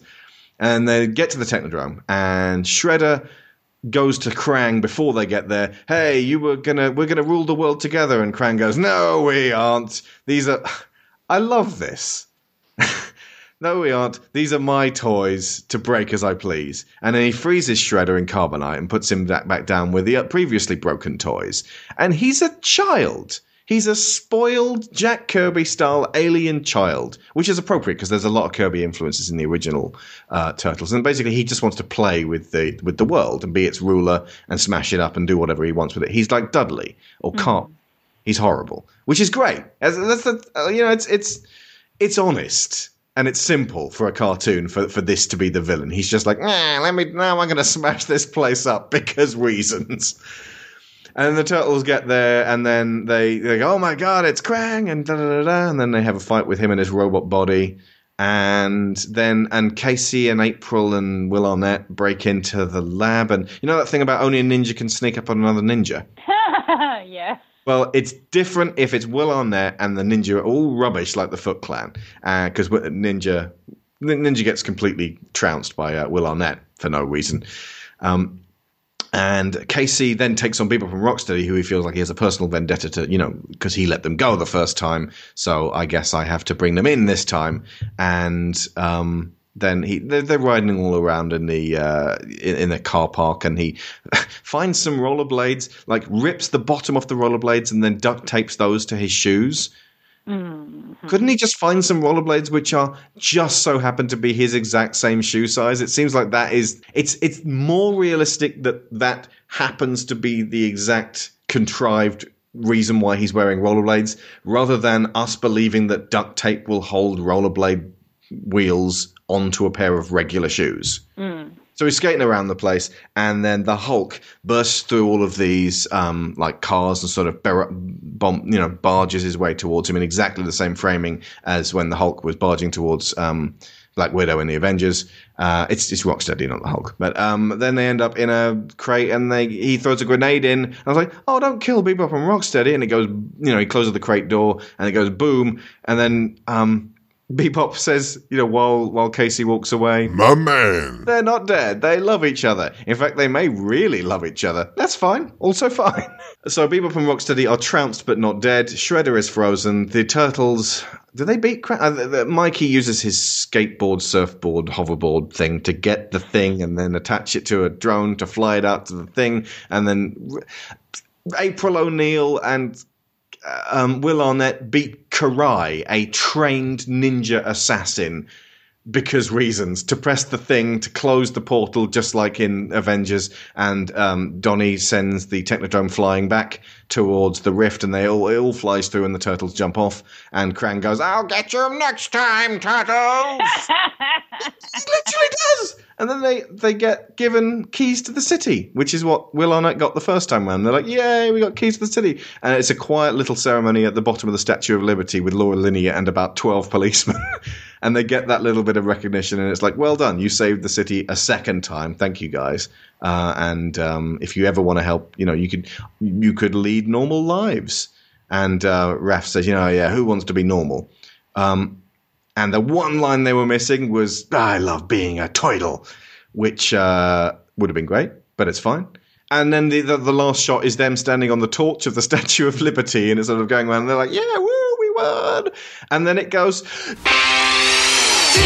Mutant Ninja Turtles, Teenage Mutant Ninja Turtles, Teenage Mutant Ninja Turtles, heroes in a half shell, turtle power. It's like a slightly remixed version of the Teenage Mutant Ninja Turtles theme from the original cartoon. Just yeah. saying, just in case you were wondering, guys, this was totally that cartoon, you're welcome. Um, And that's it. That is that is literally the, the second, or um, what would it be, the fourth, fifth, sixth Ninja Turtles film. Uh, the, the the central premise is turtles feel like they are outcast from society, want to be kind of more part of society, in the end decide that they would rather just uh, be themselves, not be normal, um, uh, but, you know, in, in, enjoy the benefits of, of, of what they have and the family that they have. And uh, they beat Krang, who is this intergalactic, horrible toddler. The end. Possibility two. Bebop and Rocksteady named themselves. Maybe Shredder workshopped those names with Bebop and Rocksteady before making a decision, and invited them to sit down for a quick lunch to decide what they wanted to be called now that they're giant, unemployable monsters. Seriously, he makes a joke about how ruined their lives are going to be by this process, so the least he could do would be let them pick their own names. Did they try a bunch of other names in that hypothetical meeting before landing on Bebop and Rocksteady? Or did they just kick open the door to Shredder's office and tell him, look, we're Bebop and Rocksteady now, and if you got a problem with that, you can get f***ed. But if that's the case, how did these two bozos land on words from the history of music theory? This is where it starts to get really interesting. First, a little background. New York City was considered at one time to be the jazz capital of the world by jazz musicians. Jazz at Lincoln Center, a concert venue arm at the legendary Lincoln Center Performing Arts in Manhattan, which contains David Geffen Hall, where the London Philharmonic plays, the Metropolitan Opera House, and the Juilliard School, first began as a summer concert series in nineteen eighty-seven. And that first season of Teenage Mutant Ninja Turtles takes place in Manhattan in nineteen eighty-seven. So maybe Bebop caught one of those concerts and decided that he really liked jazz. And when the time came to pick a monster name, he settled on Bebop, this new and exciting music he just discovered, in honor of this new and exciting stage of his life as a giant mutant pig. And Rocksteady was clearly into the punk scene, so maybe he was also a big fan of first wave ska, just naturally discovered Rocksteady on his own. But Bebop and Rocksteady could be failed conservatory students. Maybe both these dudes were only working for Shredder so that they could pay for their tuition at the Manhattan School of Music. Jazz is one of their specialties. Or maybe Bebop wanted to get into Juilliard. According to the census, the average income of a single male in nineteen eighty-seven was about seventeen thousand dollars, and tuition to either of those schools would have been a third of that. So maybe they're just criming to make ends meet. Uh, that was cracked dot com, a YouTube channel I have seriously grown addicted to. Very much recommended. Not as good as the first Turtles film, which mm-hmm. is, you know, by modern standards, not fantastic. I think my nostalgia or or just, you know, certain fondness for, for, for you know, certain lines, certain moments, certain the, the little dramatic bits and bits that kind of tug at the heartstrings of the original Turtles film, um, make it superior. The T M N T two thousand seven one has a couple of really good moments and some fairly beautiful animation, um, all lost in this great big silly monster plot, which kind of, it doesn't even make sense, not even as much sense as this one does. Yeah. Oh, Baxter Stockman gets dragged away screaming, and he doesn't turn into a fly. Kind of feels like he should have done. Mm. But, um, but yeah, I, I didn't stay for the very last bit. Maybe it was Baxter Stockman as a fly. I don't know. Um, It's better than Turtles two by far. By way far. You know, better than their babies. Oh, because they've failed him. Their babies. Oh, it's my favorite line. Babies. Their babies. So mad about it. Better than Turtles three, which is the absolute worst. But, you know, unless you count things like the the Next Mutation T V show, which is terrible. And it's considerably better than the more recent Jonathan Liebesman twenty fourteen version, which is just, as we said before, a, a really lengthy setup of, like, you know, these are the Turtles and explaining how they came to be so many, like so many times for half the movie, followed by a, a half movie long extended action sequence twice. Yeah. Um, the first movie is tedious and tiresome, um, at, with, with some bits of it which aren't awful. This one is actually straight up kind of fun and stupid. And th- there were a couple of times when I was like, oh, when's it going to be over? But it made me grin enough to feel like it was at least moving in the right direction. And maybe, like, if they had a great scriptwriter for the third one, and keep um, keep Green on as director. He's, he's actually pretty good, and I like his energy. Keep David Green on. Um, but if they had a great scriptwriter, then maybe the third one will actually be straight up very good. Uh, it's written by Josh Applebaum, uh, who has also written Mission Impossible Ghost Protocol, which is not a bad film at all. He wrote the original, uh, the twenty fourteen Ninja Turtles, and he's also writing Beverly Hills Cop four. Oh, okay. Yeah. Um, and it was also written by Andre Nemec, um, who wrote co-wrote the original Ninja Turtles. So basically, and Ghost Protocol. So, yeah. Um... Like, yeah, I, personally, I, I would replace those guys with. There's plenty of writers that I could suggest, but that they really that it, it would not be likely that Bay would would retain. But this could have been a lot worse. It really could. Um, I would also undesign them a little, like uh, like. I would also dial back on the over-designed turtles a bit. Like, they've got so many things and bits and bobs hanging off them. Just strip them down a little bit more. Mikey's still Mikey, just wearing the orange mask. That's you know, true. The orange mask is all strap. You need. Yeah. Doesn't have to have a skateboard strapped to his back and, and orange shades hanging off a, ne- a surfer dude necklace and like surf shorts. And frankly, if the third one is just as good as this, it'd be like, yeah, all right. It's, it sure as hell isn't as, as awful as watching the Transformers films. And I, I do hope that they actually get more from this, because at least it's a step in the right direction. I certainly don't want all blockbusters to be like this, big, dumb fun, because ultimately the Marvel films and some other really, really good ones have been striving ahead for the past seventeen years now and really elevating what blockbusters can be. Mm-hmm. And that first Turtles film seemed to gleefully ignore that fact. Yeah. This one seems to be a bit more, oh, we could be a bit more like Avengers, a little bit more. Um, you know, which is it's fine. Um, there, there's still these horrible hangovers of, of Michael Bay. I would take Bay off production altogether if I if I could in any way control this. Take Bay off. Um, well, if like, all he's got to contribute, Turtles. My God, that would be awesome. If all Bay's got to contribute, that's obviously his. Yeah, is apparently Michaela Fox. Michaela Fox is that? Her name? Michaela was no. the name of Megan, Megan Fox. Fox sorry, is two. that. Is that apparently Megan Fox can take her trousers off without any visible engagement with them at all. Instantly.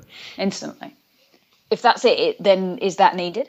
Well, no, he's producer. He he got the he he's the money man. He got Platinum Dunes and um, Alibaba Films and the Chinese film company or whatever they were called together. Yeah, he he made made it happen in that regard. But here's the thing, his disgusting influence was not felt throughout the film, just in that one, maybe a couple more spots. And, um, yeah, it's it's almost like they uh, they were purging their system of him. And, uh, yeah, I, I would give this... Uh, what was my uh, my system? It was uh, Player is a void, so I suppose... It, it gets an okay. It, it, Double Toasted would give it a matinee, like you know, just go, go see it on the cheap. Yeah, mm. see it on the cheap is my uh, is my sort of yeah, it's all right. That's a three star. Okay, so for Lyra and I, it's basically a case of wait until it comes out on D V D. Yeah, wait until it's out on D V D. I will gladly watch it with you. Okay, I think I'll, I'll probably buy it on the cheap at some point. But mm. uh, yeah, it's. Uh, I think it'll please Lyra because its target audience of kids were laughing, mm. and that's that's what you're supposed to do for a kids film about. Silly Turtles. There are other ways you could go, which make it better, smarter. And, you know, you could really start exploring proper subtext and you could really start having giving them character arcs and you could really make it about something. Mm. I'm but... not saying big dumb fun is the only way. However, it is a natural fit for the loopy material we're dealing with here. Mm. And it could be argued that Uh, regardless of what the, the original comic Turtles target audience were, which is often what people trot out when well, mm. trot out, that's a bad way of phrasing it, but that's often what they cite when they're talking about the fact that, you know, why are they aimed at kids? They weren't supposed to be aimed at kids in the first instance. Mm. But Marvel was supposed to be aimed at kids in the first instance, and Marvel are providing that more intelligent, more thoughtful, um, more involved kind of action movie. And every so often they'll do something like Guardians, which is really kid-friendly, and Ant-Man. So yeah, I mean, compared to the dark, dark path that Transformers is headed down, they're doing well here. And uh, much better than the two you know, misfires that uh, were G I Joe. In fact, actually, speaking of which, I really didn't like G I Joe Retaliation that much. This kind of reminded me of the first G I Joe. You know, where it's like just oh, right, silly yeah. crap just going on. But specifically, the first G I Joe was actually pretty faithful in many regards to the original G I Joe cartoon. Yeah. Whereas in the second one, they almost were, were ashamed of that and they were trying to sort of get away from it. So, yeah, keep going in this direction, I suppose. And uh, if you can get better writers, get better writers. I don't know. Who am I talking to? I would suggest better writers, but then I always suggest better writers. Yes. Better writers, better paid writers, more recognition for your writers, um, and not blaming everything on your writers if things go wrong. Yeah. Those, those are all things that I would endorse. But the ratio of huh to uh was way in favour of huh. So, yeah, thumbs up in that regard. It still sounds pretty middle of the road, but yeah. It's just above the middle of the road. Okay. It's above average. Just sort of thing. I'll be interested to see what the other reviews say, because there are going to be some people who probably absolutely hate this. Uh, and there are going to be some people who actually maybe disproportionately love it. So, it unlike X-Men Apocalypse, where you've already got an established series that has gone to really dark and interesting and uh, and emotional and like subtext places, where just coasting is not on. And there was never any like really horrible tone moments like that Auschwitz moment in X-Men Apocalypse. Um, so, you know, it's doing better than the X-Men series right now. Oof. But it sure as hell ain't Deadpool. Okay. Right, that'll do from us. Next week, what do we got? Oh, yeah, Warcraft. See you in the, see you in seven days' time for Big Green Monstars. And in case it's not abundantly clear yet, I thoroughly recommend We Hate Movies, episode one hundred sixty-eight, T M N T two, The Secret of the Ooze. And, you know, all of their stuff. I got a question. Uh, we're four turtles living with a rat. We're eating pizza every night in a sewer. Am I just going out to the ravine and having diarrhea, or do I have like a? Is there a bathroom? I think there? Your bed is your bathroom. You're, yeah. You live in filth in the sewer, and then no, Splinter's that... just eating the shit. No, yeah, that's what he lives on. Splinter would not stand for any of this. Can you imagine, like, my sons, you have to stop shitting in the house. Like, no, they're going out. There's like a hidden hallway. You know, we, we, we may look like animals, but we cannot live like animals. Exactly. There's a part of the sewer where they all go to have horrendous, famous Roy's pizza diarrhea. Before I go, I just want to say a few things about the genius, possibly the unintentional genius, of using It's Tricky by Run D M C in the second trailer for this movie. Now, Run D M C were a hip-hop group that had their heyday in the nineteen eighties, much like the Turtles. This song from their third album, Raising Hell, was released in nineteen eighty-six. They were strongly associated with the New York street scene, much like the Turtles. So if we're thirty-something and when we were kids, their music was new. The Turtles were new too. So cast your mind back to that point and fix on those moments. But it goes further than that. See, if you're in your thirties and you were into gaming, chances are you probably bought into the PlayStation two back in the early two thousands, which means you probably would have played the original S S X snowboarding game released when there wasn't much for the system, which means you would very likely have experienced the delight of playing its sequel, S S X Tricky.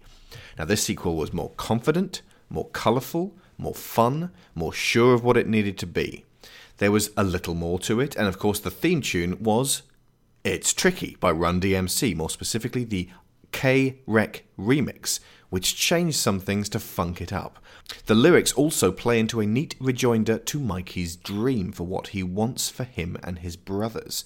He kind of wants to be a celebrity, but as the lyrics make clear, even if he gets his wish to be known and adored by the people of New York, things will still be tricky.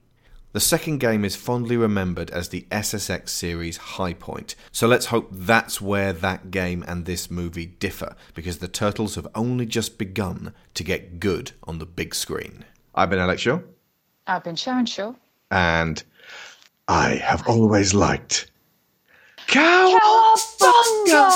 This speech is my recital. I think it's very vital to rock a rhyme. That's right, on top. It's tricky. It's up tight. Here we go.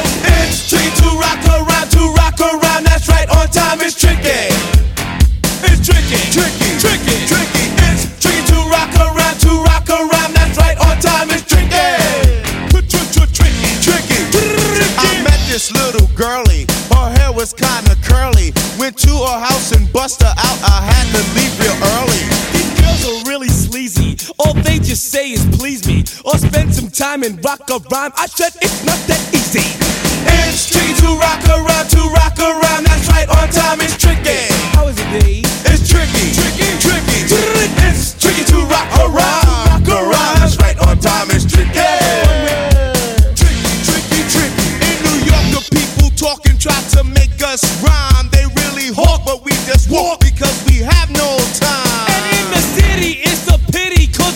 can hide. Tinted windows don't mean nothing, they know who's inside. And it's tricky to rock around, to rock around, that's right, on time it's tricky. How is it, D? Tricky, tricky, tricky, tricky. And it's tricky to rock around, to rock around, that's right, on time it's tricky. It's tricky, tricky, tricky, tricky, huh?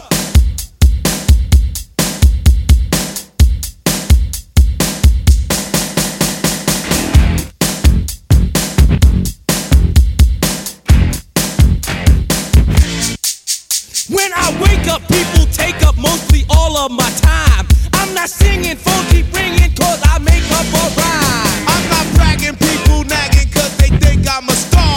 Always tearing what I'm wearing, I think they're going too far. A girl named Carol follows Daryl every gig we play. Then she dissed her and dismissed her, now she's shocking Jay. I ain't lying, girls be crying, cause I'm on T V. They even bother my poor father, cause he's down with me. It's tricky to rock around, to rock around, that's right, on time it's tricky.